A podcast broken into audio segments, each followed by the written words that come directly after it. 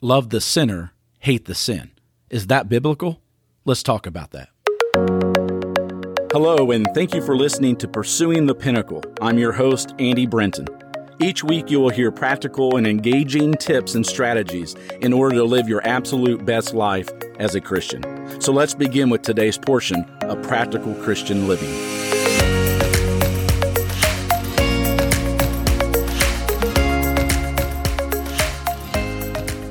There's a cliche that is often used by some Christians, and that is love the sinner, hate the sin. Occasionally, a non Christian will respond with, Nowhere in the Bible does it say that. And suddenly, the non Christian becomes a theologian. It is true that the Bible does not say, Love the sinner, hate the sin, verbatim. It is actually a direct quote from Gandhi. But does that mean that it is not taught in principle? You see, the Bible does, in fact, teach us to love sinners while hating their sin.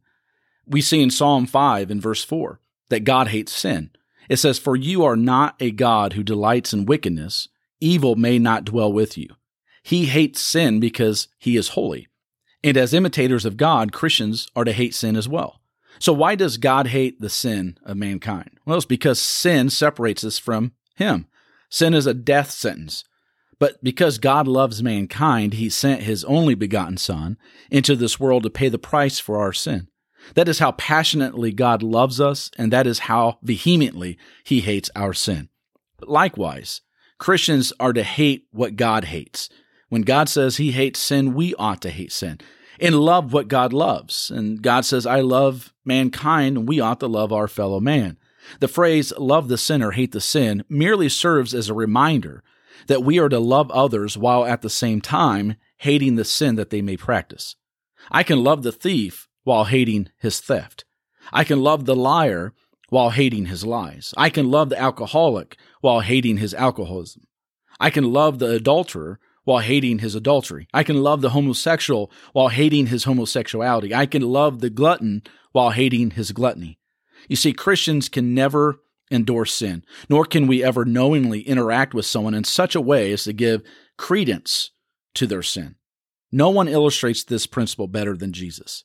In his Sermon on the Mount, Jesus highlighted God's hatred of sin by deepening its consequences. At the same time, Jesus was accused of associating with sinners.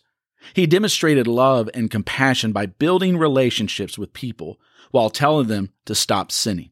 Shouldn't we be found doing the same thing? Christians understand that while this phrase is a biblical concept and effectively communicates the essence of God's view of sin, it is not always the best thing to say in one very important context. When you are talking to someone who ties their sin to their identity, it's not a good thing to say.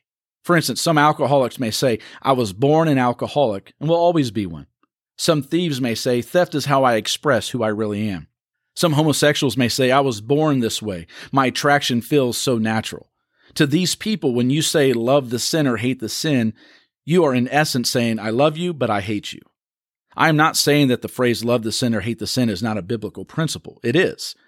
But when talking to someone who believes that their sin is their identity, we should probably say something else or approach them from a different angle.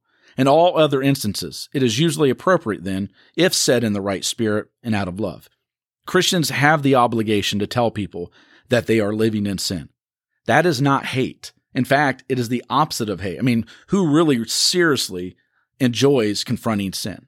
I don't think any of us do. And so, while there is sometimes a fine line between the two, we must speak the truth in love while at the same time refusing to support or condone sin. Once again, I want to thank you for listening to Pursuing the Pinnacle, subscribing to it, and sharing it with those that you love. It's always my prayer that God be with you, protect you, and that you seek Him in all things. Until next time, God bless.